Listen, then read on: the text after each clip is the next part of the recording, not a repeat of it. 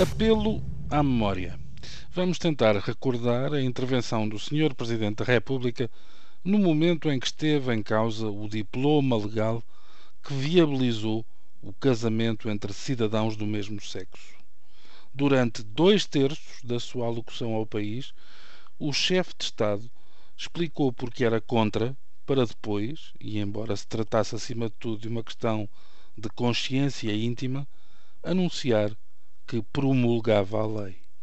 Ontem, distâncias à parte, a cena repetiu-se, como se o Sr. Presidente da República quisesse assumir o papel de autor de thrillers, sempre capaz de um volte-face final surpreendente ou mesmo arrepiante.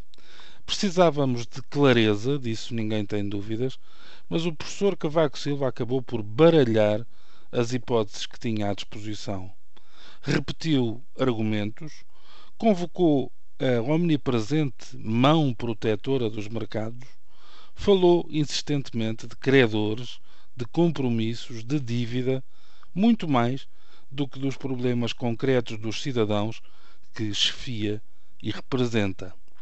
Parecia ter-se esfumado a hipótese reclamada por muitos de eleições legislativas imediatas.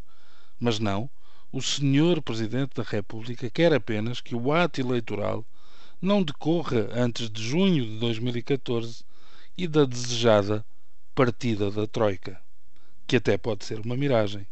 Ao abrir esta porta, fechando os olhos ao trabalhinho de fim de semana de Pedro Passos Coelho e Paulo Portas, ignorando as propostas de refundação do governo e da coligação, o professor Cavaco Silva declarou implicitamente aberta uma campanha eleitoral que vai durar quase um ano, coincidindo com uma verdadeira incógnita quanto ao governo que há de funcionar nesse período.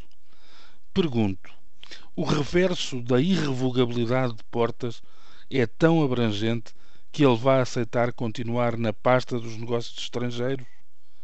O que acontece à anunciada estrutura, nova estrutura do Executivo com Pires de Lima, Moreira da Silva e Nuno Brito como ministros sem posse.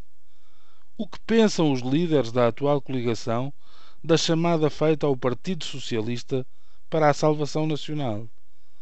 Quem será a personalidade referida pelo Sr. Presidente da República como capaz de sentar à mesma mesa e com efeitos práticos os três partidos do chamado Arco do Poder? Se a questão é a salvação nacional, não deveria o chefe de Estado ter abraçado mais gente e mais partidos no seu apelo visando a solução que apadrinhou? O que acontecerá se o Partido Socialista mantiver a sua disposição firme de, cito, não apoiar nem integrar qualquer fórmula que não passe pela consulta popular nas urnas? Em vez de clarificar, o professor Cavaco Silva deixou-se enredar por uma proposta que tem tanto de complicada como de distante da realidade que vivemos. Pelo caminho, ajustou umas contas muito antigas com Paulo Portas, que se preparava para trocar a birra por poderes reforçados. E acredita, talvez, ter estendido um presente envenenado ao Partido Socialista com o ultimato para o compromisso. Tudo somado, tivemos uma resposta trêmula, para não ir mais longe, à irresponsabilidade. Na mesma moeda, só com uma cara diferente. De resto, nem por uma vez o chefe de Estado pôs em questão as políticas do governo e, se calhar, é mesmo nelas que habitam o problema.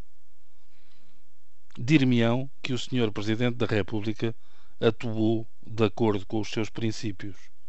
Pena é que os seus princípios se confundam cada vez mais com o nosso fim. Bom dia.